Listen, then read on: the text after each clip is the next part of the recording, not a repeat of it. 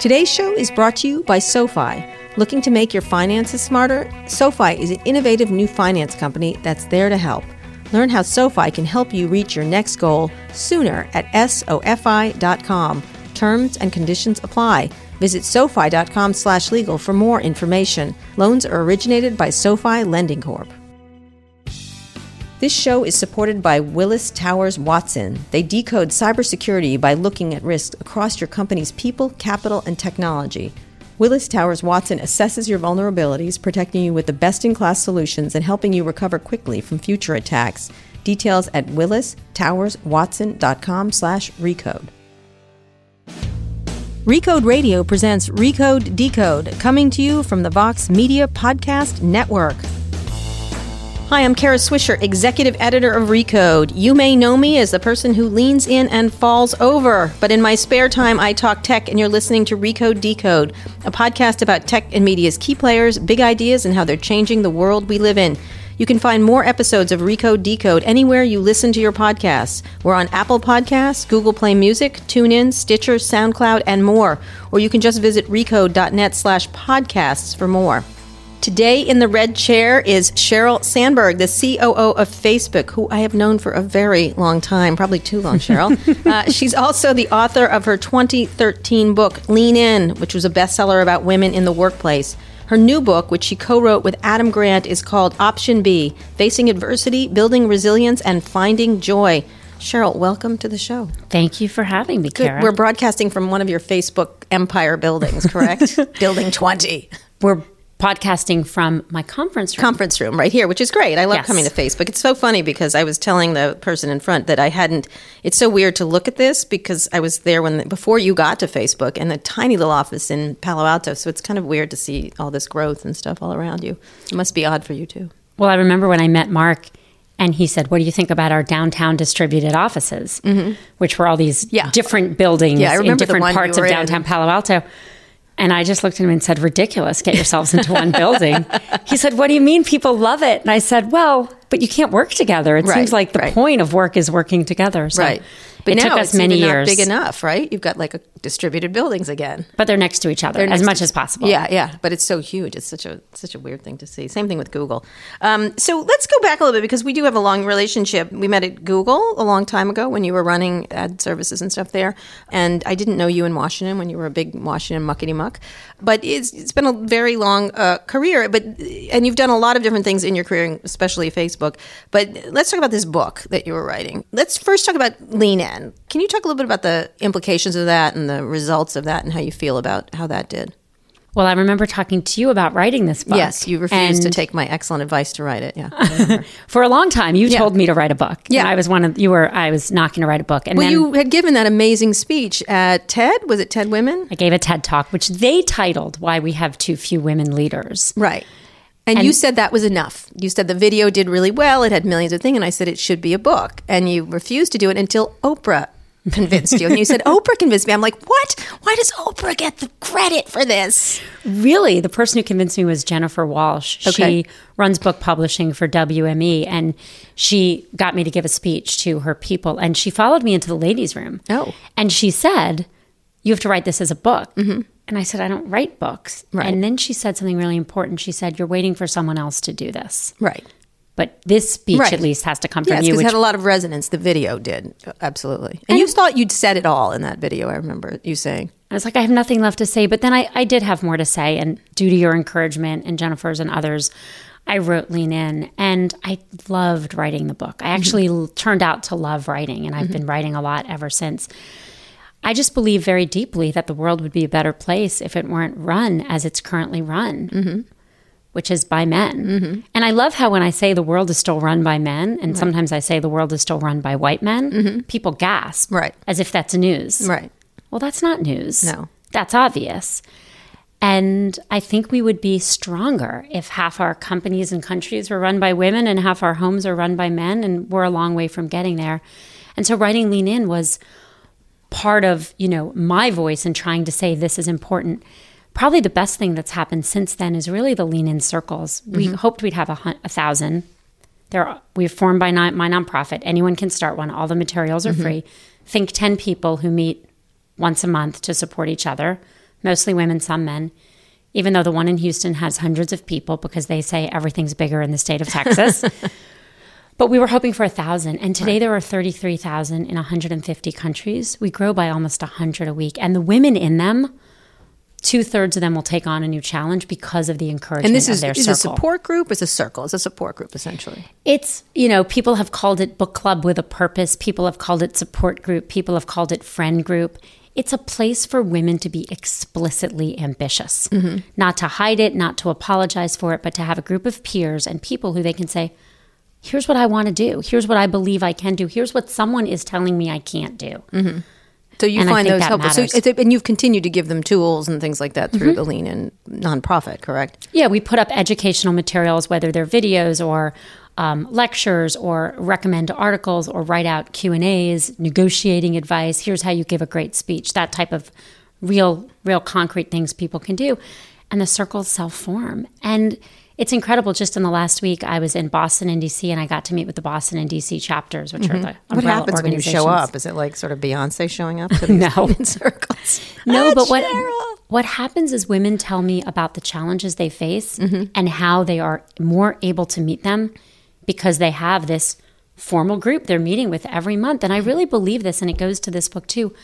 We can't do anything alone. We mm-hmm. need support, and women do not get enough support to lead. Right. We tell so, women over and over they shouldn't lead, and we need to tell them they should. And these circles are doing that. How would you assess? Because you at the time of the book, you got a lot of pushback. You know, they call it corporate feminism, all kinds of things. How do you did you did you ignore the critics of it? Because I remember you and I discussing a New York Times piece that I thought was unfair because they discussed your shoes in a way that I thought was ridiculous. It doesn't matter what shoes you wear, but you got a lot of pushback to it. Do you did you feel like you answered that well enough, or do you feel like well, like always, you know, some of the pushback was stuff that was hard to read. Some of it, some of it was true. Mm-hmm. You know, one of the most important things that happened, and it's in this book, is I lost Dave, mm-hmm. and then, sorry, that's not one of the most important things right. that happens. That's the most important thing for me. Mm-hmm. But one of the most important things that happened after that was my really thinking about some of the things I had done and said before, and in Lean In, I wrote about different forms of family structure. And you talked about Dave, about having a partner that was very helpful. Well, that's what I did. I wrote mm-hmm. a whole chapter called Make Your Partner a Real Partner. Mm-hmm. And even with all the other things I wrote in that book about different forms of family structure, that chapter must have been really hard to read. I I find Father's Day brutal. Just mm-hmm. Father's Day, the fact that mm-hmm. it exists, the fact that it's coming up again this year and I know it's going to come next year. And it really made me think about it. And I wrote a post for Mother's Day last year where I wrote, I got this wrong and I'm mm-hmm. sorry about that. Mm-hmm. And I've had a chance to think about things differently. All right. Before we move to Option B, what do you think now of whether this, of the strides or not lack of strides women have made? You've just said there's not enough women in places. What do you imagine we should do, and where do you see women right now in the workplace? Because Silicon Valley is now rife with stories of abuse, you know, sexual harassment, sexism, same, same old, same old, it seems, or worse often. Yeah, sexual harassment needs to not happen. We need more women at the top of organizations. We need more underrepresented minorities at the top of organizations. We need or to we use men not to do this or to stop people from doing this at the same of, time. Of course. Mm-hmm. Like the, the terrible behavior that shouldn't exist anymore that still does needs to be gone and out and out quickly. And we need more full representation, and we'll build better products and we'll be better employers and better colleagues. I remain, in the face of all the challenges, both a believer and an optimist because I think it will be better for families and for the world. Well, have we made strides, do you think? In some ways. I mean, not enough, but mm-hmm. some ways. So the pay gap, when Lean In came out, was 23% for the average woman. Today it's 20. Three cents not enough. Mm-hmm. Better than going the other way, but we can't celebrate that. We need to keep working until mm-hmm. it's zero. There are um, there is the belief that progress happens person by person. You know, one person runs for the U.S. Congress, one person runs for mayor, one person steps up her hand for the project at work. And that's what's going to get us there. And I just believe that the long arc of history is on our side. And do you think you've become a feminist figure, or do you think you've done? I mean, because people often, again, like around the women's march and stuff like that, wanted more leadership from you. Does it put you in a in a spot where you have to be a leader all the time on this? Well, I was sorry I didn't march and I said that, but I am a feminist. Mm-hmm.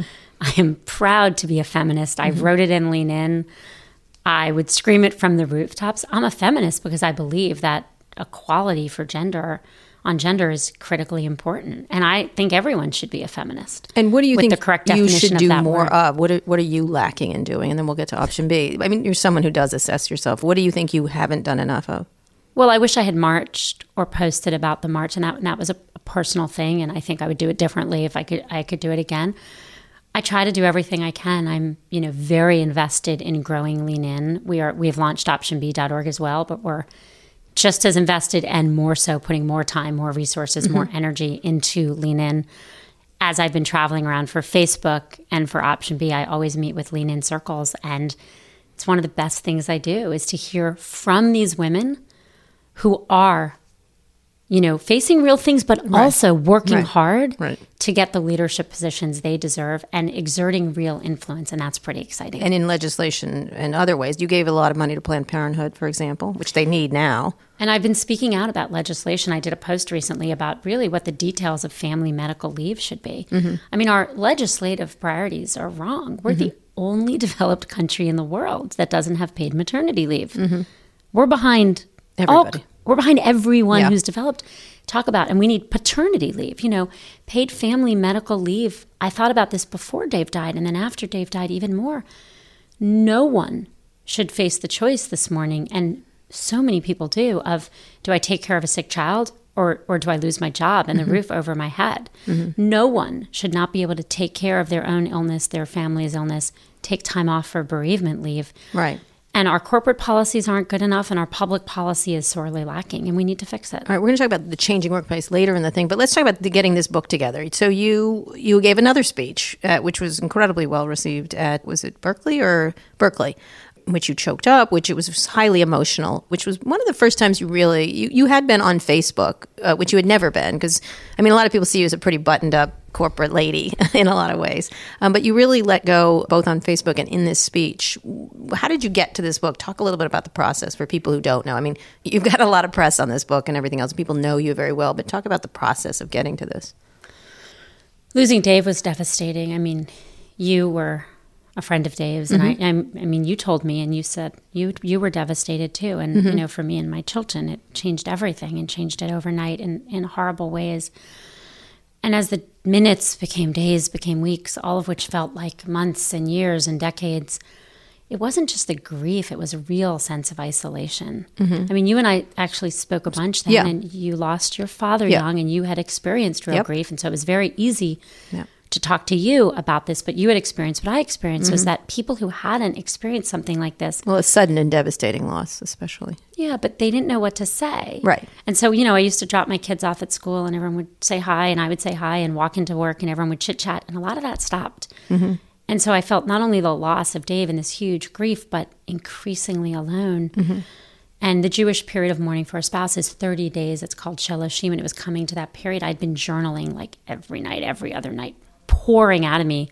I was grateful Mm-hmm. Who that I. suggested journaling to you? You write a lot about that. Just you started doing it. No one did it. And I think it's because I wrote Lean In that I Mm-hmm. somewhere along the way became someone who writing is part of who I am now. Sure. And thank I'm And so this is grateful. a hand journal, right? I type. Oh, you type. Okay. No, because my hand hurts. I have Right. like little Okay. All right. So you were typing a journal, and, and you just started doing it because it just I don't know. My my first line in my journal is I'm gonna bury my husband. I don't know why I'm writing this. I don't know why, but I wrote and wrote and wrote. It Mm-hmm. just poured out of me. And so I started turning that into what what, if, what I would say to everyone to stop the silence. Mm-hmm. And I wrote it as a, a Facebook post that I was never going to post. Mm-hmm. And I went to bed the night before feeling good that I had gotten it out. got it out, but there's no way I'm posting this. It's too honest. And then I woke up the next morning, and there are so many bad moments in this, Mm-hmm. but that was one of the bad ones, really terrible. It just felt so awful. And then I thought, you know what? I'm going to post this because not, things aren't going to get worse. They might get better. And it was very open and a kind of sharing I had never done before. Right. And it actually helped so much. It did not take away the grief, but it took away a bunch of the isolation. A mm-hmm. friend from work said she had been driving by my house almost every day and had never come in. Because she was scared to. She was scared to, so she started coming in and I needed her. And strangers posted, you know, I've lost this, I've lost this person, I lost a twin, I lost a baby, I lost a mm-hmm. husband. And other people, one woman said she lost her husband, and another woman she worked with Didn't know. didn't know. And I didn't know either one of them. But rather than feel so isolated, I felt connected to all of these people. who were experiencing loss and breaking the isolation Do you find that really unu- helped. unusual in an oversharing economy, pushed a lot by Facebook, by the way, which you run? We don't share. You're talking about not really sharing. Well, we share in some ways, but we don't share in others. Mm-hmm. And it's not just death that ushers in this huge elephant that's following behind us, Mm-hmm. trampling over our relationships. You want to silence a room? Tell someone you have cancer. Mm-hmm. Your father just went to prison. Your mother just lost her job. You just lost her job. You were raped. Mm-hmm. These things happen to people every day. And it's not that everyone wants to share everything at all times, but we really leave people alone when we need them the most. Mm-hmm. When I needed people the most was after Dave died and people were afraid. Right. And I understood that because I used to do that. Right. If someone was going through something hard, I would say something the first time, I'm so sorry. But then I thought if I brought it up again, I was reminding them. Yeah. It was interesting because last night I was at an event for the tipping point, and someone we both know is having some issues with their kids. And I said, How's it going? And they're like, No one ever asked me. Like, because they had told it to me. And I was like, Why not? Like, it was fascinating. You know, they were like, Thank you for asking. I'm like, Wow. And does nobody, they're like, Nobody wants to talk about it, which was interesting. This is what we heard from every people who have for everything mm-hmm. from cancer to other illnesses to any kind of and me too. And the other thing people do, and I did this before, was anything I can do. Is there anything I can do? Which I asked a lot of people. I meant very kindly. But the problem is it kind of shifts the burden to the person. To tell you what they need. And it's really hard. Well, can you make Father's Day go away? Mm-hmm. Can you make sure my kids and I aren't alone on any Thanksgiving ever because our little family of three feels so small still? Mm-hmm. Just so you know, Dan Levy, Yes. amazing mm-hmm. family. His he and his wife Esther tragically lost their son. One of their sons, they were in the hospital for months, and one of their friends texted and said, "I'm in the lobby of the hospital for a hug for the next hour if you come down or not." Mm-hmm. A friend of mine read the book, read, read option B, and she has a friend, not a close friend, but a mm-hmm. friend mm-hmm. Whose daughter was in the hospital. And she said before she read the book, she would have done nothing. She's not her best friend. It's inappropriate to. Right, right. We, But she read the book. So she went to the toy store. She bought a toy. She went to the lobby of the hospital and texted, I'm here in case you want to see me, but if not, I'll leave this toy downstairs for you. Mm-hmm. The woman texted, Please come up. She gave the four year old the toy. She said the woman was standing behind the four year old crying hysterically. Mm-hmm. Thank you for being here. Right, right. And no one else was. Well, I'm going to get into this you because you have a lot of research around this kind of stuff. But so get to the book. So you you gave this speech. You wrote the post. I wrote the post and then I gave the Berkeley commencement speech. Um, and I think by the time by the time I gave the Berkeley commencement speech, I was already working on the book. So I wrote the post, and I really hadn't thought at all about writing a book. Was very intensive journaling, and then in the new year, right when the new year turned, Adam and I talked about writing. This is Adam Grant. Can you explain Adam who he Grant. is for people who don't Yeah, know? Adam Grant is a very good friend of mine. I met him through Dave. He's a professor at Wharton in psychology. And when Dave died, I was I didn't know what to do, mm-hmm. particularly for my kids. And I turned to Adam and said, "Tell me, tell me what to do. How do I mm-hmm. get my kids through this? How do I get myself through this?" And he started answering with things that really helped me, which is partially with research. Right, which you Okay. love. which you I love and you know in a situation where I've, I have no idea how to handle grieving children. My mm-hmm. children lost their father when they were 7 and 10. That didn't happen to me. right. It did happen to you. Right. But I had no experience. Mm-hmm. And so him saying, "Okay, here's a study. There's been one longitudinal study that was done on children whose parents divorced or died and here's what it said." Mm-hmm. For me was incredibly helpful. It didn't take away the grief or the, the Right, but it fear gives you guideposts. just do- something to do, something that might help a tiny bit. Mm-hmm. And then we started looking for resilience, trying to study resilience, understanding resilience, thinking about other people that had faced all kinds of challenges. Just he was doing it to help me, and I was doing it to help my children Mm-hmm. and learn. And we had written together. We wrote a New York Times series on women in the workplace Right, together. And so, when the year turned, we decided we would write this as a book. Were you worried about? I mean, here you were. You posted on Facebook when you thought you weren't going to about this, and you got a lot of response. Picking this as a book, most people thought you'd write another book about feminism, of course, and not this. And obviously, your life changed drastically when Dave died. Were there any worries for you writing about this, the concept, or did you feel like you wanted to do another thing that helps people or guides people? Because this is not just women; this is the human race. Because everybody faces some level of adversity and has to either find resilience or not at all. I think I was and still am looking for meaning in Dave's death, Mm-hmm. something to hang on to, because without that, there's nothing except Right. death and darkness and Right. tragedy. One of my favorite stories in the book is a man named Joe Kasper, and it was a story Adam told me early before we were working on the book. He was a doctor, so he dealt with other people's life and death regularly, mm-hmm. but then his son died. Right. And so he went back to study, get a master's in psychology, and he was Adam's student. Mm-hmm. And now, along with being a doctor, he counsels other bereaved parents in his spare time. And he came up with this concept he calls co destiny. Mm-hmm. That as he helps other parents, he's extending his son's Ryan's life. And you knew mm-hmm. Dave so well. Mm-hmm. Dave, I know I'm biased. I mm-hmm. married him, but he was one of the most giving people he I've was. ever met. Yeah. Right? I mean, yeah. just you were at the funeral. Mm-hmm. Someone, Zander on stage, our mm-hmm. friend Zander said, Raise your hand if Dave Goldberg changed your life. Mm-hmm. And a mm-hmm. sea of hands went up. Mm-hmm. Dave gave so generously to those people around him. And so if option B helps anyone through anything hard, mm-hmm. I love Joe's idea that maybe it extends his legacy and even his life and memory a little bit. Right. And for me, that means everything. Absolutely. So we're going to talk a little bit more about the book itself, what's in the book. But can you talk about what I, for those who don't know, I know you've got a ton of press about this. There's Sheryl on the cover of this and this and that. By the way, a beautiful photo of you. Explain the option B title. It's from your friend Phil, who I adore, who's fantastic. Could Am I allowed to for, curse or? Please do. Okay. Say fuck as much as Okay. Well, it's not that word. All right. Okay. So we were at our friend Phil Deutch, dear friends, mm-hmm. um, 50th birthday uh, when Dave died suddenly. And so a few weeks later, there was a they father, were with you. They, they were, were with me. Marne and Phil were with me. His wife Marne.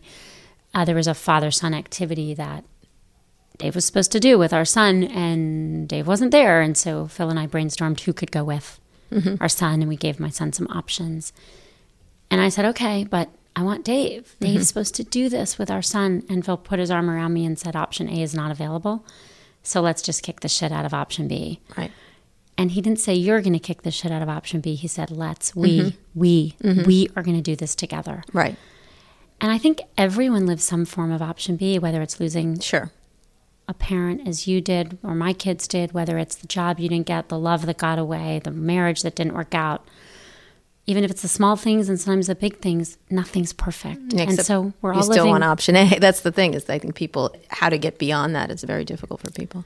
Well, I'm not even sure you get beyond that. I still mm-hmm. want option A. Mm-hmm. I would love to trade every single thing I've learned to get Dave back. Mm-hmm. I would like a day, an hour mm-hmm. with mm-hmm. him. Mm-hmm. But I can't have that. But I can try to make the most of option B. And I think for me, trying to make the most of option B is this book and the community we launched. All right, we're going to talk more in detail about the book in a second. We're with Sheryl Sandberg, who is also the CEO of Facebook, but right now she's talking about a book she wrote with co-wrote with Adam Grant, which is called Option B: Facing Adversity, Building Resilience, and Finding Joy.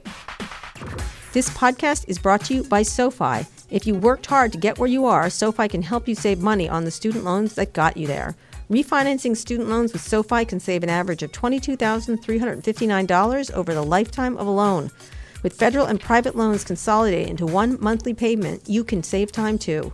Plus, becoming a SoFi member comes with all kinds of useful benefits like unemployment protection, free invites to exclusive events, and a rate discount on any other SoFi loan you get. Learn more and find your rate in two minutes at SoFi.com. That's S O F I.com. Terms and conditions apply. Loans originated by SoFi Lending Corp and not available in all states. See SoFi.com slash legal for important average savings information. I want to tell you about Too Embarrassed to Ask, my other podcast, which I host with Lauren Goode of The Verge. Uh, hey, Kara, I, am here. I brought you your um, your twelve dollar fancy juice that you requested. Thank you very much, Lauren. I've allowed you into the sanctum that is Recode Decode. Oh, look at that red talk. chair. Thank you, thank you. Every Friday, I'm going to discuss. We answer your questions about consumer tech. Lauren, what did we talk about this week? This week we talked about money. Mm. Recode's Jason Del Rey joined us to answer questions about Apple's possible venture into peer to peer payments. Peer to peer payments, of course, being you know things like Venmo and Square Cash and ways in which people are already paying each other from phone to phone phone. And Jason has reported exclusively that it looks like Apple might be getting into this. Absolutely. It's a really interesting area about where payments are going, and obviously online and digital, and there's issues around fraud and all kinds of things. Right. And Apple is such a giant. People are saying, okay, well, they already have Apple Pay. What does it mean if they get into peer to peer?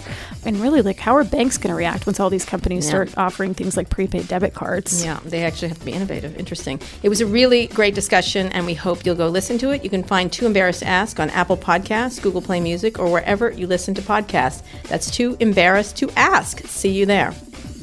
We're here with Sheryl Sandberg, who has written a book with Adam Grant called Option B Facing Adversity, Building Resilience, and Finding Joy.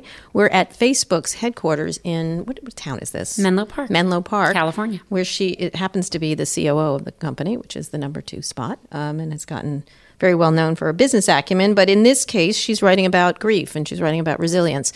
So uh, let's talk about the book specifically, some of the things in the book that struck out. Your first part was devastating. I have to say, you know, and I, you and I talked about it. You showed it to me when you had first written it. It must have been terrible to write. I have to say, I was really kind of surprised because you're not, you are someone who holds things. You know, most people think of you as someone who's very in control. We all joke about it, you know, with you all the time. Um, but you know, you you're just like in charge, Sheryl, and even your mom jokes about it and things like that. What was that to do that, to give that up? Because that's giving up quite a bit of yourself when you're talking about specifics of Dave's death and then how you felt about it. People ask me that, and it, it's so interesting because for me, the hard thing is not writing about it and sharing it, it's living it. Right. right. Like living it was so horrific that anything else just pales in Sure. comparison. If you can squeeze some meaning mm-hmm. by sharing it, it, it's the only way I think to make some sense or some something out of the suffering.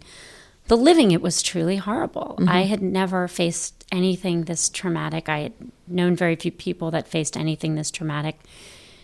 Dave's death was sudden and completely unexpected, and the grief was horrific. Can we And- talk for a minute how important he? I mean, people don't. I don't realize how important he was to you and your career and everything else. Not just what you wrote about in the book, but in terms of balancing you in a lot of ways. I mean, Dave was amazing. You knew him. Dave Mm-hmm. was completely brilliant and had very strong opinions He about did. a lot of things. He did. but could also. Mm-hmm. listen to anyone else about theirs, which is very unusual. Dave was hysterical. Mm-hmm. A lot of people don't know that about him. He played a lot of April Fool's jokes, Mm-hmm. not always on April Fool's, almost always on me, but some on his co-workers Mm-hmm. at SurveyMonkey. Dave, and this I think is what you're getting at. Dave was a rock, Mm-hmm. and I am not. And people I are surprised by that. I always say, no, no, he was critical to her success. Oh, yeah. No, well, he was just always so calm. Mm-hmm. Nothing ruffled him, you know. And I'm more up and down. I have like amazing days and really hard days and can be much more, much more emotive than he was. And he was just the rock. And he was always the one who told me it would be okay. He showed me the internet. We were friends for six years before we Right, dated. that's Very right. good friends. He showed me the internet for the first time. It was his part of his advice what did that he say? Here's the internet. yeah, he said you have to see this thing. I was like, this is awesome. Who knew? Look at that. I remember in his you should office. get a job in this area. I didn't get a job in that area for years Yeah. later, but Yeah. it was part of it. Where was that in D.C.? I was in DC. I was in uh, LA at the time, and then I moved to DC. He helped me pick Google. Mm-hmm. Uh, he helped me say, no, no, that's good. That company's going to grow. That's a great product, Right, and good help me really understand it. Um, You didn't bring he- you to Yahoo. That's a good thing. He was at Yahoo. That's right. Well, he wasn't at Yahoo yet. Mm-hmm. When I went to Google, he was in his own company, and then they sold. He sold it to Yahoo. He was, uh, you know, a huge part of my coming to Facebook. He was one of the first Facebook users. He believed in the product. Mm-hmm. He went out to dinner with me and Mark and Priscilla. Mm-hmm. Uh, You know, I wouldn't have taken a job like this unless Dave knew Mark. Yeah. and had a chance to meet him. So he was a huge part of my personal life. Obviously, it's Right. like the understatement of the year, and Right. father of my children and my co-parent. And his, But I, his I'm sorry to go down Dave was Lane, but I want people No, to I love going down Dave Lane. um, because I talk about Dave all year. Yeah, you'll never get me off this of podcast. Silicon I'm going to sit here, and talk Dave, Um, especially the good parts. Oh yeah, Well, you're never he going was to an get me important part of Silicon Valley too. I think he was really one of the few people I trusted. Actually, I'll be honest with you. You know what I mean? Like in terms of giving the straight story of what was happening and the honest story, which is un- I know it's unusual to say that people lie, but they lie to themselves a lot of the time, and he didn't, which was very useful. And more, yes, and more than that, Dave had time for everyone. Mm-hmm. I meet people to this day that I've never heard of Mm-hmm. who won't say, I knew your husband. That's expected, but he changed my life. And here's why. Right. He gave me the critical piece of advice. Mark Zuckerberg said something about Dave I think is true. He said, There are a lot of people who really like to give advice, and there are a lot of people who give very good advice. And there's not usually a huge intersection of those two things. and he said the reason Dave was so unusual is he Like- was very happy to spend his time Mm-hmm. with other people, giving advice, like really generous, but also gave really good advice. Mm-hmm. And everyone turned to him. Mark and I turned to him Yeah, all the time. Yeah, all the time. and he was funny. He really was funny, and he could have been a journalist. That's what I used to tell him. I used to drag him along in a lot of my stories, and he's the only person I did drag along. We went to the app. I was telling you, I went to when the Apple iPhone was stolen. He's the person I took to the bar to do the investigation, and we did a little video there. And he was like posing, and he's like sitting on the seat, and going like it was very funny. And I, nobody would do that, like, or I wouldn't want anybody to do that, which I think was interesting. So it, I was really struck by how descriptive you were in, in in introducing this. I think it was critical to making the book work because I think if you stood away from it, it would be really hard. What was your goal there in terms of getting people to understand the devastation? Would be my guess, or I don't know if I was as thoughtful or strategic about it as you're making it type, sounds. yeah. No, I mean, I wrote the personal parts of the book as a journal. I never wrote them for a book. I wrote them long before the book. Okay. And so the personal parts of the book were lifted from my journal. There are parts there that are unedited, and I'm honest about that. And there are parts that are heavily edited, which, you know, I'm sharing what I want to share and what I'm willing to share. And I was definitely pushed by Adam, by the editors, by friends like you to share more because if you don't share, it's hard to help anyone rebuild if they don't if they don't understand. Well, your the parts are the most compelling, including being unhappy with people and not liking reaction, getting angry at people, and stuff like that. those are the more compelling parts. I think in a lot of ways. Well, for me, the personal parts came from my journal. The most compelling parts for me are actually the stories from other people. I mean, mm-hmm. there's this huge range of people that have faced adversity, and often you don't know. There was a, a recruiter named Stephen Thompson who worked as part of my team at Google, and mm-hmm. I did not know. Mm-hmm. His mother abandoned him and his siblings when he was nine in a hotel room. It took child services days to find them. Mm-hmm. I mean, think about that kind of devastation. I was at a dinner party the other. day, Someone, uh, someone I unlikely told me this a similar story, and I was like, "What?" Like it's something with a parent that was just awful, and it was shocking actually. people face unbelievable things, you know, mm-hmm. from going to prison to crime to violence to being raped and abused and job loss and the everyday struggles. And not every story has a happy ending, and I'm super clear about that. But there are people who rebound and recover. And for me, the most compelling parts of the book are those stories. So talk about sort of the tools that you're talking about because each of your stories is trying to make a point about a certain thing. So can you go through a few of those, um, the, Yeah. the critical ones that you think are important? Well, one, one was things- talking about it. One was getting yeah, people. the most important thing Adam I learned from Adam and Adam and I researched was we don't have a fixed amount of resilience. We build it. Mm-hmm. We build it in ourselves and each other and our kids and our colleagues. And so there are specific things you can do. And so Adam told me early about the three P's, which are the traps mm-hmm. where you don't recover. How do you build resilience? You avoid the three P's personalization, pervasiveness, and, and permanence. Okay, go through them. Personalization, blaming yourself. When Dave died, I blamed myself. Why? I'm the only person in my family who's not a doctor. okay. At first, we thought he had fallen off an exercise machine. An autopsy proved that Right. untrue. He died of a An aortic aneurysm, essentially. yeah, coronary arrhythmia. And then I thought, well, why didn't I know he had coronary artery disease? And it took me a while to get over that. And once I got over that, I was like, well, my mom's here for a month. All my friends are dropping their stuff. I need so much help. I just kept saying sorry. Mm-hmm. And we personalize not just mistakes that are our fault, but the, that aren't our fault, but the ones that are. And no matter what, What it possibly could have been your fault in any of that? but it wasn't. Mm-hmm. But I still felt guilty and bad all the time. And there are mistakes people make that are their fault. Mm-hmm. And we can't personalize those either. And that doesn't mean we let people off the hook and there's no mm-hmm. punishment, none of that. But we have to show ourselves compassion. We have to treat ourselves with the kindness we would a friend. There's this great TED talk we put up on optionb.org. And it's a woman talking about a friend Which is hers. another organization that you have related to this. Mm-hmm. We launched a community along with the book for people to Same come similar together. thing to lean in. Yeah, we don't have in person circles. We have online groups, but mm-hmm. they're around discrimination and violence and coping with grief, and they're amazing already. Mm-hmm. We put up a TED talk. This woman talked about a friend who got divorced, got met someone, went on her first date, was all excited, got all dressed up, and 10 minutes in, the guy walks out. So a friend says to her, oh. friend says to her, you know, you're not attractive and you're boring. Except a friend would never say that to her. Right, yeah. She said it to herself. Right, yeah, yeah. We would Yeah. never say that to a friend. But I we- might, but go ahead. I'm teasing. We would never say that to a friend, but we would uh-huh. say that to ourselves. We are not kind to ourselves, men and women, but women particularly. Right. Self compassion. Right. Mistakes we make, mistakes we don't make. Treat ourselves with Well, kindness. it's sort of like that Amy Schumer skit where I'm so ugly. No, oh, no, I'm so ugly. Do you remember? Do you ever see it? It's a very funny skit. And then someone says, "No, I think I look good," and everyone's heads blow off. they actually physically blow off. It's very funny.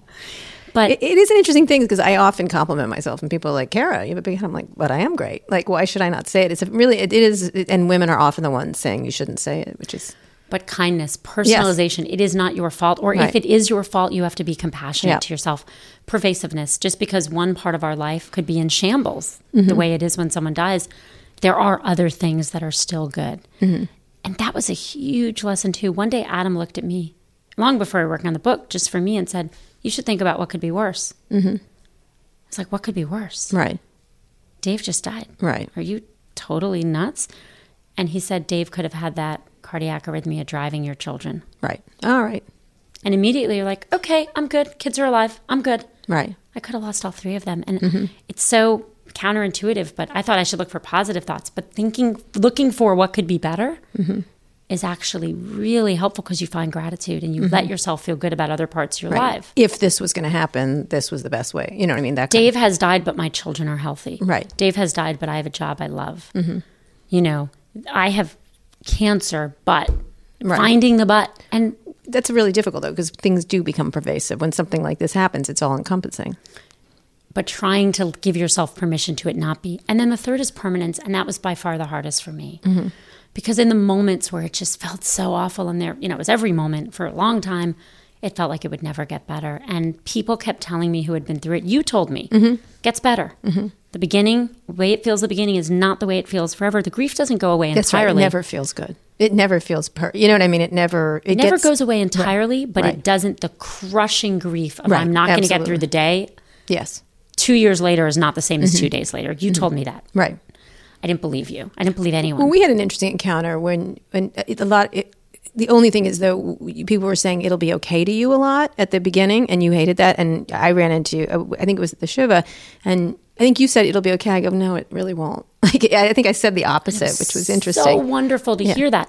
But it was going to be better than it was at Yes, the beginning. yes, The days where I felt like I couldn't get out of bed, I needed Right. someone to come over and be with me to Right. Mm-hmm. walk into my bedroom. I can walk into my bedroom now. I couldn't walk into my bedroom alone for months. right, absolutely.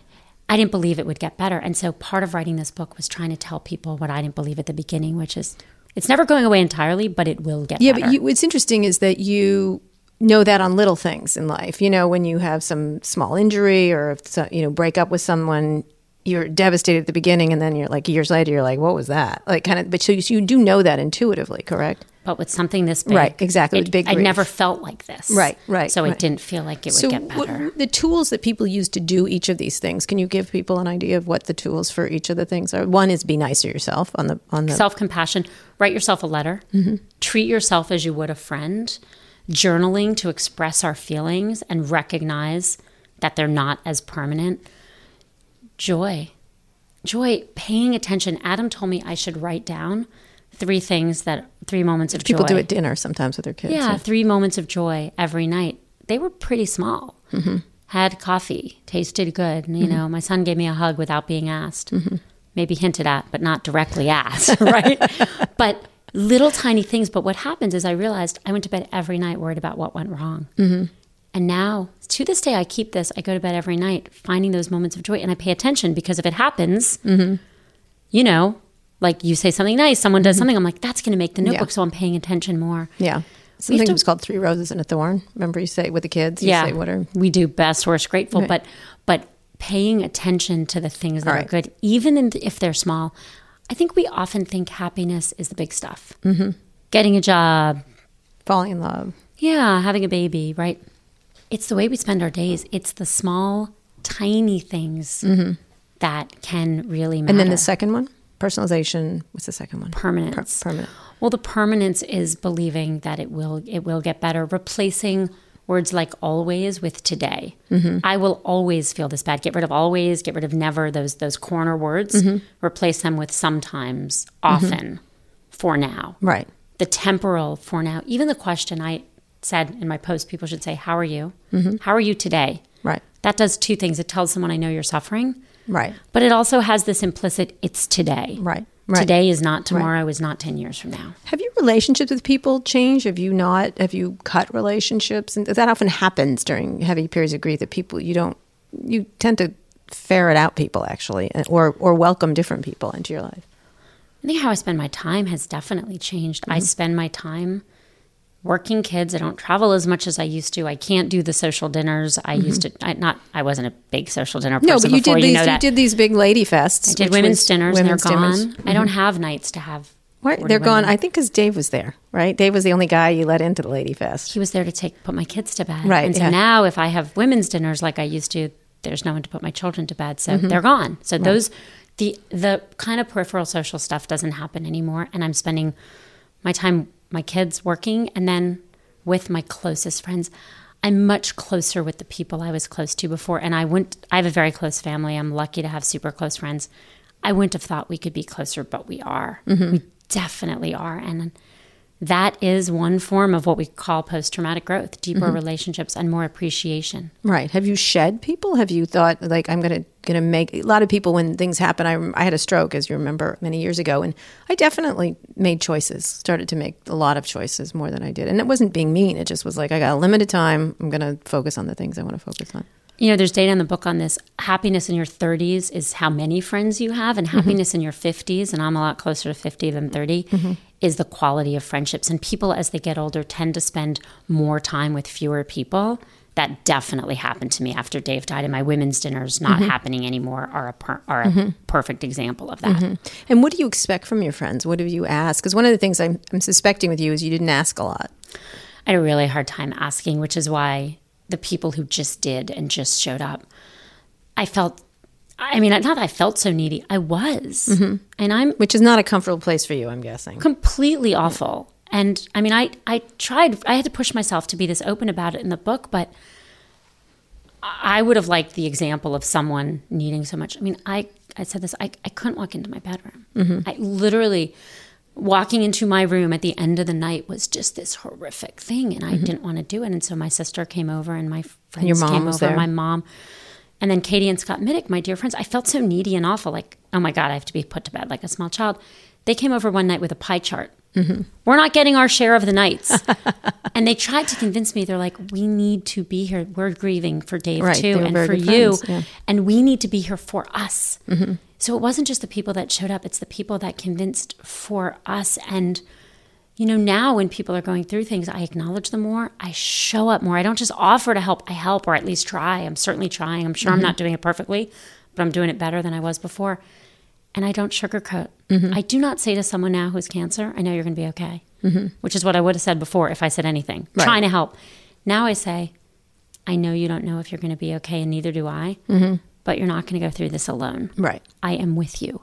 And then I check in, Mm-hmm. just like your friends. I mm-hmm. like check in. How are you? Mm-hmm. Because they know they have cancer. Right. I'm not reminding them. Right. You have lots of stories in here and a lot of statistics. It seemed like a lot of them pointed to is the ignoring of pain, like the ability, like ignoring of pain. And I think a lot of people do feel like social media and other places, even like Instagram, which Facebook owns, it's sort of a happy, shiny people world in a lot of, although social media now has become like Twitter's a hellscape. There's some real ugly things on Facebook, as you know, that you guys have been dealing with. But a lot of social media does put that pressure on you to feel like you share, but you don't really share, or it's the presentation. I, I tell people all the time when they see pictures of families, or oh, all my friends are happier than. I'm like, they aren't. They actually, they aren't. That's just the photograph or something like that. I think we share in all kinds of times and all kinds of ways. We formed these option B groups, and there's one on coping with loss. And uh, Monday was the anniversary of Dave's death, 2nd year. And I posted to that group, and I did a post. Um, sorry, That's it. I went to his grave and uh, took a picture. In the Jewish tradition, you put stones. There were Right. stones, and I and I, I posted and I posted to the coping with grief group. There were there were about four thousand people in there. Four thousand people I don't know. A few I know. And it was so interesting for me because I could not have done that post publicly, and I wouldn't have even done that post to my friends because Right. a lot of my friends haven't experienced loss. But that post was to those people, and it was grief. Mm-hmm. It was basically today completely sucks, and I miss him. Mm-hmm. And the grief ebbs and flows, and it is flowing, and there are these horrible moments, and seeing his name on a tombstone is still something truly horrific. It is. And, you know, other friends had been like, well, you're done with that grief thing. Right. No one in that group Yeah. would think I'm done with Right. that grief thing because they all have it. And some of the people in there shared that someone just died in their life. And some of the people, said it's been five years, it's been long, and there is an acceptance. And so I think social media is not perfect, certainly, Right. but it is helping me and helping a lot of people. And I think if you look, there's not just happy pictures of smiling families Mm-hmm. Right. on there. There's a lot of honesty. Right, absolutely. No, it's true. I was just thinking the other day, I missed my grandmother for some reason. It, uh, you know, real close, and I hadn't. She's been dead a long, long time. But it was really interesting. I just got sad, like enormously sad over it, and I don't know why. So something happened. There You should have join the yeah, the grief group. option B, coping with loss group, because Yeah. they will understand that. Yeah, yeah. I don't know. I didn't talk about it. It's true. It's interesting. All right, we're here with Sheryl Sandberg, who's sharing some great stories from her new book, Option B: Facing Adversity, Building Resilience, and Finding Joy. She's co-written it with Adam Grant, who wrote the originals, and obviously Sheryl is the CEO of Facebook, and she wrote a book you might have heard of called Lean In. When we get back, we're going to talk about the workplace and how we make a better workplace for people. It seems a really hard time right now for a lot of people at the work and all because of all kinds of issues. We're going to talk about that. This show is brought to you by Squarespace. Make your next move with a beautiful website from Squarespace. Their award winning templates are the most beautiful way to present your ideas online. Create a beautiful website or online store with Squarespace's all in one platform. There's nothing to install, patch, or upgrade ever. They'll set you up with a unique domain and they provide award winning 24 7 customer support. Squarespace is used by a wide range of creatives, people, and businesses musicians, designers, artists, restaurants, and more. So make your next move with Squarespace. Use the offer code RECODE for 10% off your first purchase of a website or a domain.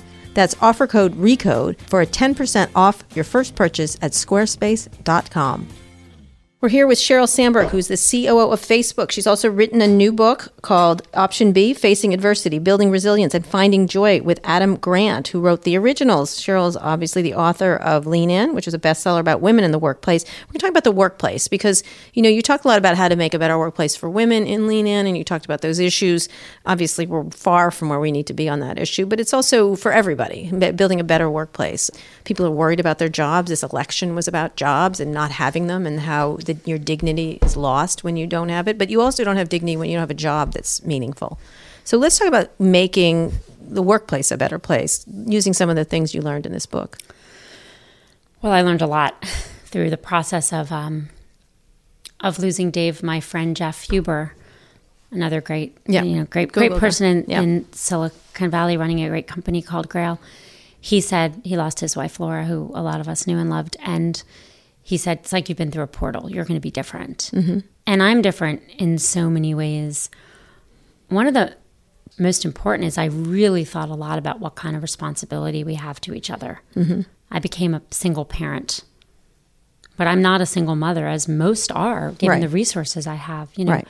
37% of women who are single mothers of all backgrounds are living in poverty, and the poverty line is still struggling to make ends meet, particularly in an area like Silicon Valley. You have to Mm-hmm. be many times that. And um, you know, forty percent if you're Black or Latina are the pov- are at the poverty line, and we do not provide enough help to people who need it. We don't have a safety net in this country. We do not have the right policies in our companies. We don't have the right policies publicly. We don't have maternity leave. We don't have paid family medical leave. We had generous bereavement policies at Facebook. What are they? Well, now they're 20 days for immediate family member and 10 days for an extended family member. Mm-hmm. So, like a spouse or a child or a grandparent. Before Dave died, they were 10 and 5, which is still very generous. Mm-hmm. Most people don't get paid time off, and if they do, it's three days. Mm-hmm. There was a father who posted that his company gave a month of paternity leave, but three to welcome that child, but three days to bury that child. And it's very short sighted, I think, of companies. I think when we give our best to our employees, they give their best back to us. The other thing I really learned was what you have to do to help people get through things at work. You know, I've talked I talked long ago in Lean Sure. In about bringing your whole self to work. Mm-hmm. And I do think we can't leave our emotions at home, and that doesn't mean you want to like walk Right. around talking about yourself with tissues all day. Yeah, but though some do. Yeah. Yeah, but more people hide things, Hide I think, right. than do Yep, that. More yep, people yes, are 100%. hiding, and I'm going through something really hard, or I didn't want to tell anyone I just had a cancer diagnosis because, Mm-hmm. you know, we're hiding things. You know, well, my child is really sick and might die. Just these horrible things are happening, and they are part of who we are. And Right. it takes more effort in some ways to hide them than it does to share them. And so, making a workplace where we welcome people who they are and we are able to talk and not put the elephant in the room and be there. I think is hugely important. Why? Who do you blame for that? Because I think workplaces don't encourage that for sure. Like you're lucky in that you've got a job and the the, the founder loves you and you've contributed enormously to it, and have a safe job. But a lot of people don't feel safe in their jobs anymore. That's right, and that's why part of what we're doing with Option B is we're trying to talk to the people who are setting the culture. Mm-hmm. You know, to the other people who are running companies like Mark, but don't have Mark's. I think natural understanding of what it means to be a colleague because if we can be we spend more time at work if you work full time and you take Yeah. out your sleeping hours i'm pretty sure we spend as much time or more time at work More. than we, than we do at home right it spend so much you sleep but yeah it we do and so supporting each other there and why really Why isn't it? Why doesn't that well, happen? I think culturally there was like a long thing of what's professional and what's personal and this false division, but I Mm-hmm. think that division is long gone. I also realized how much we have to do to not just give people the time off they need, that's the first thing to do, but also welcome them back. Mm-hmm. There was, um, you know, before I lost Dave, if someone was going through something hard, I would say, How much time off do you want? Do you want those projects taken off you? But that's it. I wouldn't say anything else because I thought I was putting pressure on them. right. So people did that to me. They said, "Oh, how could you?" When I came back, how could you focus given all you're going through? Or we don't really expect you to be able to contribute. The problem was that losing Dave really trashed my self confidence, even after writing Lean In. Mm-hmm. I thought I couldn't contribute. How could I contribute when I was barely able to get through a meeting? Mm-hmm. And so when people said, "Well, how could you help given all you're going through?" It was telling me what I knew, which is I was not going to be able to do my job. I was useless, and it really trashed my self confidence mm-hmm. further. Which is shocking, thinking of you and lack of self confidence. Look, I, I wrote openly and lean in about mm-hmm. the times I struggled with self confidence. Mm-hmm. I wrote a whole book on it. I did research. I ran around the world building up other women's self confidence. And you say something enough, you learn it yourself. Right. So by the time I, Dave died, I was in a pretty good place. Right. And then it was gone like this, just flat in Right. minutes. And what Mark did is he said, Do you want time off? But then he said, But I thought you made a good point in that meeting. Or he said, So When I fell asleep in a meeting, oh, everyone does that. right. Everyone doesn't do that. Right. No, they don't. But Or I made a mistake. He's like, Yeah, you would have made that mistake before. right. But that was really reassuring. And he kept telling me I was adding value. Mm-hmm. And so now when someone's going through something, if I give them time off, but if they want to be back and they're like, no, I need to be here. You know, I've got, my husband died. I do not want to be at home. I want to be here. Mm-hmm. Please let me work. Right. Some people will feel that way. Telling them, you made a good point. Mm-hmm. You did a good job, not just take time off if you need it. Both are important. But you did a good job.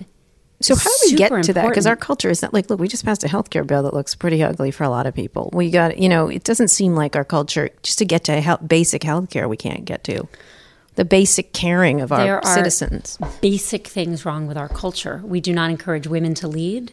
We do not encourage men to be emotional. We think people can leave their personal lives at home. We don't provide the support. These are cultural problems. And the only way thing I know to do is to keep talking about them and make it louder and make it something we can't Is that ignore. a coastal? Because people would accuse you coastal elites. Other people don't get the, to live the lives we do here, and you know, on the on the edges of the country where everybody is. It, it's been attacked. This idea, uh, in a lot of ways. Well, I think everyone deserves support. Mm-hmm. We build resilience in our communities. There's a chapter in the book on collective resilience, mm-hmm. resilience in communities.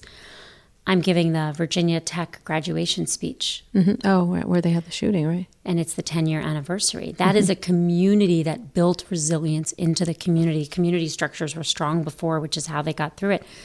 No one should go through it alone. It doesn't matter where in the country you live. What do people deserve? We deserve a great education. We deserve to have our basic needs met. I met this past week with the directors of all the California food banks. One in three children in California Yeah. faces food insecurity. We're one the wealthiest country in the world. That's completely unacceptable. Mm-hmm. And so people deserve to have their basic needs and wants taken care of and also the support they need. And that should be true everywhere in the country. Do you think that's declining now? Because it does feel coarser. Uh, our social world feels not just social, our, our political world, everything feels coarser right now. How do we get back to that? Because I mean, we have this vision of ourselves as a country that works together and joins the united we stand, that kind of stuff. Well, it certainly feels more divisive Mm-hmm. than it ever has, certainly in my lifetime. But it was interesting at the food bank meeting, we were talking about the huge problem of hunger, and it is a huge problem in this country, and Mm-hmm. people don't understand it. People think hunger looks the way they think it looks in developing countries. Here Mm-hmm. it often looks different, but it is just as real. And one of the directors said, We have a huge need to meet. Mm-hmm. But he said, But let's take a minute to recognize that it is a lot better than it was before free lunches. And so, Right. You know, it feels like the times are very violent. Mm-hmm. But I think most statistics tell us that violent crime is actually down, not up. And so Right. we have to look at the problem squarely and we have to not be, be we have to be willing to take on culture. Mm-hmm. We take on the culture that tells little girls they're bossy. They're not bossy, they're future leaders. Yeah. We take on the culture that tells people not to cry at work. Right. Not that you should cry all day, people are going to cry at work. You got a lot of uh, slapback for the bossy thing, I remember. And I kept trying to explain to people, she's not saying don't use word. They were like, she can't tell me what to say. And I was like, I'm not sure that's what she's saying. She's just making a point. It was fascinating. Um, they focused on you not telling them what to do. Well, we had this catchy title, ban bossy, but you're right. We didn't mean to ban the word. Right. We weren't trying to write a city ordinance. We Yeah. were trying to explain to people Yeah. that bossy is a word we use for girls. But Right. that is a cultural problem. Right. And a lot of the issues we're dealing with option B. One of the people who interviewed me for the book, her first question was she said, Well, everyone dies and everyone knows someone who's died. Why can't we talk about it? and I just looked at her like, I don't know. Right. But we need to talk about Right, it. right, right. Because it is the most Right. basic fact of life. And it's to what you said. We don't talk about it. Right, right, right. We're going to try, we're trying to change that. So, in terms of what are some of the tools people in workplace, if you really want to do that in a workplace, because it's again, it does seem like that's not what people are thinking about these days. It's really divisive. Like, what don't we get along about? What do, what do, what do we disagree about? So let's start at the policy level. If you're in a company, the right policies, the right policies for people to support them, whatever they're going through maternity, paternity, family medical leave, taking care of a sick child. The right policies for companies when someone dies, what happens to the spouse? Someone posted into one of the groups. My husband's company caught me off 24 hours. Mm-hmm. One of my family members, who's a doctor, had a child who was in treatment mm-hmm. and her husband died in a freak accident and they lost their health care. Right. I mean, that's not okay. Mm-hmm. Both at a corporate policy level and a public policy level, we have a responsibility to take care of people, and that includes their families. So you start at the policy level, then you obviously the public policy level, because companies won't catch everyone. Not mm-hmm. everyone works, and not everyone mm-hmm. works at a company that will do the right thing. And then at a personal level, do we ask people how they are? Do we care? Do we build them up? Do we acknowledge that someone's going through cancer? Mm-hmm. Do we acknowledge that someone lost a child? And when we do that, does it make us better? And does it make the company also, lots of things? And my answer is yes, yes, yes, Which yes. you often, when you were doing your lean in stuff, said, you know, you kept saying because it's the right thing. When that didn't work, you said it's a better company. Like you get to the, No, it's you're so right. irritating. I definitely started Right, out with right. this is the right thing to do. And, right. You know, then I got to, and it's a smart thing to Yeah, do, you're right? right. If you're right. a You had to man- have. Then you pulled out the statistics, and, And I was like, man- stop pulling out the statistics. No, but Yeah. why should men be good to women in the workplace? Right, right. Because if you can work better, Right. it's the right thing to do. Right. But if you can work better with 50% of the population, mm-hmm. you're going to get better results. So if you're the one who doesn't have the implicit biases or recognizes your biases mm-hmm. against Right. minorities, against women, you're going to outperform. If you're the company that takes care of your employees, mm-hmm. they are going to be more loyal and you will have better teams, more cohesion, more mission alignment. It's the right thing to do, but it is also good for the company. And I think we have to make that case because that's why companies are going to do it. Right. Uh, last questions. Uh, you know, Mark just wrote this essay about community. It's a little bit about that. He he finally got to the point where yes, perhaps Facebook has a role in it. Um, it's something I've been, you know, I've been sort of screaming at Silicon Valley about growing up and taking responsibility. Now they do have nice things for their employees. They have food and parking, and you know, it's like as I said. San Francisco is assisted living for millennials, um, but but it's true, and and Facebook is like ridiculous when you think about Never it. thought about that. Like I'm waiting to get the massage when I leave here. You know, he talked about that, but part of it is not getting it out to everyone. Do you imagine? I'm going to ask the political question though. Mark's been visiting livestock all across the country and keeps petting calves everywhere he goes. Uh, people talk about you, and you and I have talked about the political. Do you all need to get into political life? People in Silicon Valley and others, because there's a lot of stuff here that should be replicated or or could be replicated, or can you do it from a corporate place? Yeah, Mark and I aren't running for office, no, I know but that. Mark and I are traveling and meeting people and talking to people, and I'm glad for what he's done. And I think the recognition that we have a Why are you doing that? Why are you both doing that? What is the what is the goal for you? Well, he's done it. He's doing a lot of it Mm-hmm. as part of his as part of his, his, thing. I've seen him do his things before. Well, he does. Chinese. You know, yeah. he learns Chinese. yeah, Mark does hunting. I remember the moose that you showed me. Where'd that go, by the way? and running every day Right, and reading books. I mean, Right. it, the challenges he takes on are inspiring and Right. Amazing. And I just don't know how he does it, but he does it and does them well. And he's always wanted to do this. His Mm-hmm. One child is young, one child on the way. It's easier to do it now. Mm-hmm. I told him and Priscilla than it is later Mm-hmm. when your kids are in school. And so he wants the chance to talk to the people who use Facebook and see how we're impacting lives. And I think he takes that responsibility really, really seriously. And you, how are you going to make these changes that you're talking about without being part of the public policy discussion? Well, I am part of the public policy Yeah. discussion. I'm certainly using my voice as loudly as I can and, and making my public policy positions clearer and clearer. I am talking not just to broad groups and book events about mm-hmm. Option B, but to groups of CEOs. Mm-hmm.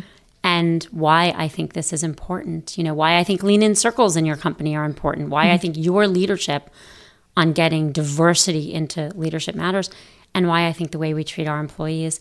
The day after we launched our bereavement leave, I got an email from Lori Goler, our head of uh, HR, who you know, and it said, What do? And it had four companies X, X, X, and X have in common. And then I opened the email and it said, They all called me to figure out what our bereavement leave was today. Ah, wow. That's good. Yeah, absolutely. All right, two very short final question. What is next for Sheryl Sandberg? I'm on trying to take it day by day. I love my job. I've been here nine and a half Yeah. years. I think You have. That's I think Mark and I have a really special partnership, and I think we have a lot to do to build community, to make sure people are safe, to make sure people are getting the information they should have on Facebook. And I'm really excited about the next, you know, many years, you know, hopefully in this job, as long as Mark will have me. right. Oh, please. And Can't get but our partnership is uh is important to me, and I love the mission of this company. And I think I'm trying to live the lessons of my own book, which I do sometimes and I fail sometimes, which are to appreciate every day. You know, before Dave died, I I never thought about it. Mm-hmm. Like, of course, Dave would turn 15. No one makes jokes around me about growing old. Right. I will never make another joke, oh, I'm growing old, because not everyone gets to. That's So- a gift. And I want to find that appreciation as much as I can every day and appreciate it. And one very last question. What do you want everyone to remember about Dave? I can't say one thing about Dave. Just how giving he was, how much good he did in this world, how special he was. Fantastic. Thank you, Sheryl Sandberg. Thank you, Kara Swisher. Sheryl, it was great talking to you. Thanks for coming by. If you enjoyed the interview as much as I did, be sure to subscribe to the show, be the first to listen to future episodes, or catch up on previous episodes, including some really fantastic interviews we've done with FCC Chairman Ajit Pai, investor Bijan Sabet, and the cast of HBO's Silicon Valley, just to name a few. You can find all those episodes and more wherever you found this one and on our website, recode.net slash podcasts. Now that you're done with this, check out one of our other shows. On Recode Media with Peter Kafka, you'll hear no BS interviews with some of the smartest people in media and entertainment. I also host Too Embarrassed to Ask along with Lauren Goode of The Verge, where we answer all of your questions about consumer tech. And on Recode Replay, you can find audio from all of Recode's live events, including the Code Conference. This year at Code, we'll have Emerson Collective President Laurene Powell Jobs, Time Warner CEO Jeff Bewkes, Alphabet CFO Ruth Porat, and many other excellent speakers, so stay tuned. Thanks for listening. Thanks also to Digital Media, the company that distributes this show, including Beth O'Connell and our editor, Chris Basil. And thank you to our producer, Eric Johnson. This has been another episode of Recode Decode. We'll have a bonus episode for you this Wednesday where I talk to the creator of The Handmaid's Tale, Bruce Miller. Tune in then.